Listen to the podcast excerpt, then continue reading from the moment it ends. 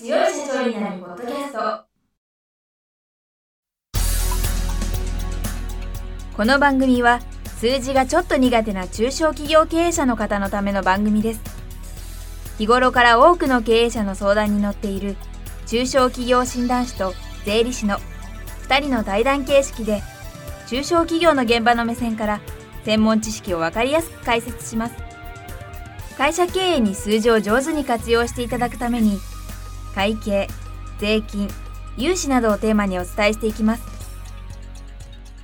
こんにちは。中小企業診断士の六角です。いつも数字に強い社長になるポッドキャストを聞きいただきありがとうございます。今回もスタジオに中小企業診断士の神谷俊彦先生にお越しいただいております。神谷先生今週もよろしくお願いいたします。よろしくお願いします今回は前回に引き続き神谷先生の新刊すぐに役立つ問題解決手法の基本と活用法についてお伺いしたいと思います。それで神谷先生は同書の第2章であるべき姿の描き方と思考法っていう内容を書いておられるんですけどこの章を読むとですね私が以前書いた「図解でわかる小さな会社の経営戦略」一番最初に読む本のビジョンの立て方とか経営理念の立て方っていうのをあんまり詳しく書けなかったんですけど神谷先生がそこを代わりに書いてくれたような気がして両方合わせて読んでもらったらいいなと思ったんですけど経営理念とかあるべき姿って経営者がどうしたいのかってていう部分を明確にすることなんですけど結構これって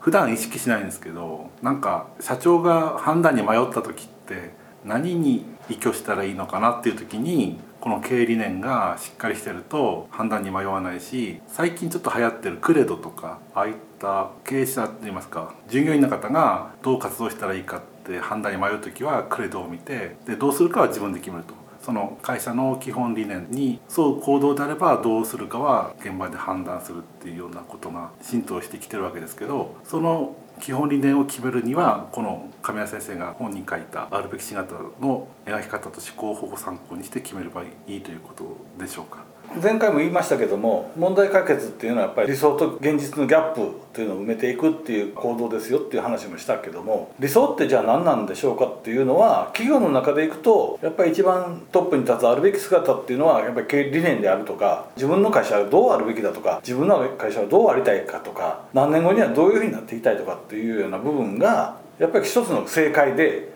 それに対してどうギャップがあるかっていうことを考えないと企業の問題っていうのは解決できない。ということになるわけですよね。だからやっぱりここをはっきりとしなかったら解決するべき問題も解決しない。というふうになりますのでそこにやっぱり力を入れて誰もがもう経営ビジョンだとか理念っていうのは大事だよっていうし補助金取ろうが何しようが銀行に融資を求めようが必ず聞いてくる話だと思うのでじゃあそれはどういうふうにすればいいかなっていうことでいやもし聞かれたんだったらこう書けばいいよってちょっとフォーマットも書いちゃったんですね。だけど実際はそのフォーマット通りに理念を作れっていうことを問題にするのは主眼ではなくて僕がこの2章で考えたことっていうのはその最後は大事にしなくちゃいけないのはやっぱり人々の価値観なんだろうなということでこの2章の最後の方には価値観の問題を実はこっそり挙げてあるんですけど正直言いますとあんまり言いたくなかったんですけどね。本の中身を全部ばらすと読まなくてもよくなっちゃうんで。だけど僕はやっぱりここで経営者にしてもコンサルタントにしてもやっぱり価値観っていうのを自分の持ってる価値観とか社長の持ってる価値観っていうのに合わせてやっぱり物事を決めていかないと。で社員の持ってる価値観も無視しては絶対にダメでそういうことをやっぱり合わせ持って解決をしていかないといくら経営ビジョンがこうだって言ってもやっぱり社員の価値観なんかと経営ビジョンがずれたりしちゃうとそれはもう結局何もならないわけですから当たり前の話なんですけどでもビジョンを作る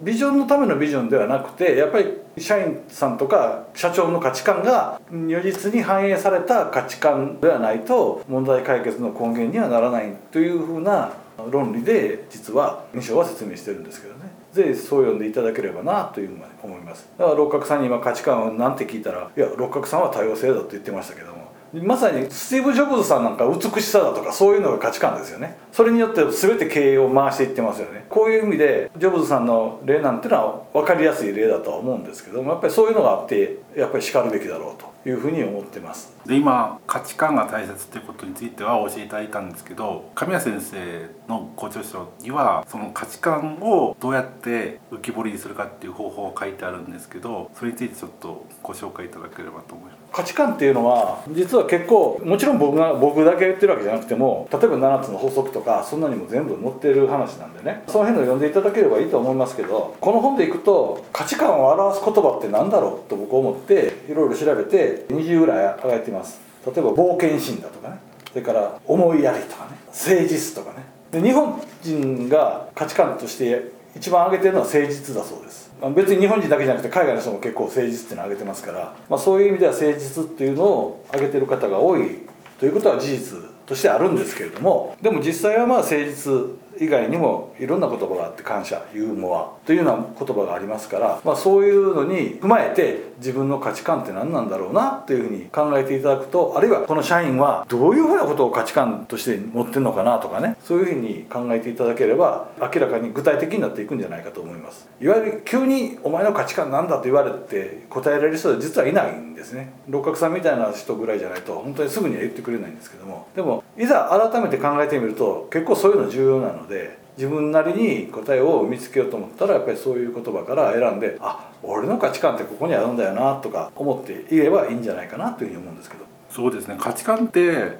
人持ってるようで何ですかって言われるとパッと答えられないですよね。で会社作る時にそこまで考えてる人そんな少なくて例えば地域のためにみたいな抽象的になっちゃってそれはダメですね、えー、そうじゃなくてやっぱり判断する時のよりどころですよね。地域のためにっていうのはちょっと判断する材料にはならないと思うんです要は何でも地域のためになっちゃうので。だから自分はここはもう絶対曲げたくないって言いますかね。自分の生き方だっていう部分についてこの本で明確にする方法を学んで明確にしてからであれば会社を起こして事業を始めてからも迷うことが減っていくかなと思いますね、うん、まさにそうだと思います。やっぱり先ほどの第2回目の話に通じるような決断っていうのもやっぱり自分の価値観に照らし合わせて最後はね決めるわけでもちろん事実をちゃんと調べて決めるわけですけれども最後何度も言いますけど100%の情報がもう掴んでて全ての事実を掴んで判断するならそれでいいんだけどもなかなかそうはいかない時っていうのはやっぱり価値観というものに基づいて実際は決められてるんだというふうに思っていただいた方がいいんじゃないかと思いますね。はいということで時間になりましたのでまたこの続きは来週お聞かせいただきたいと思います。神谷先生今週はありがとうございました。ありがとうございました。今回の対談はいかがでしたでしょうか？この番組では公開質問を募集中です。2人のキャスターに回答してほしいという質問はこの番組の配信ブログの専用フォームで受付しています。ぜひお寄せください。またご意見ご感想も同様に専用フォームでお受けしております。配信ブログは検索エンジンで数字に強い社長と検索し最初に出てくるブログです。それでは次回もどうぞお楽しみに。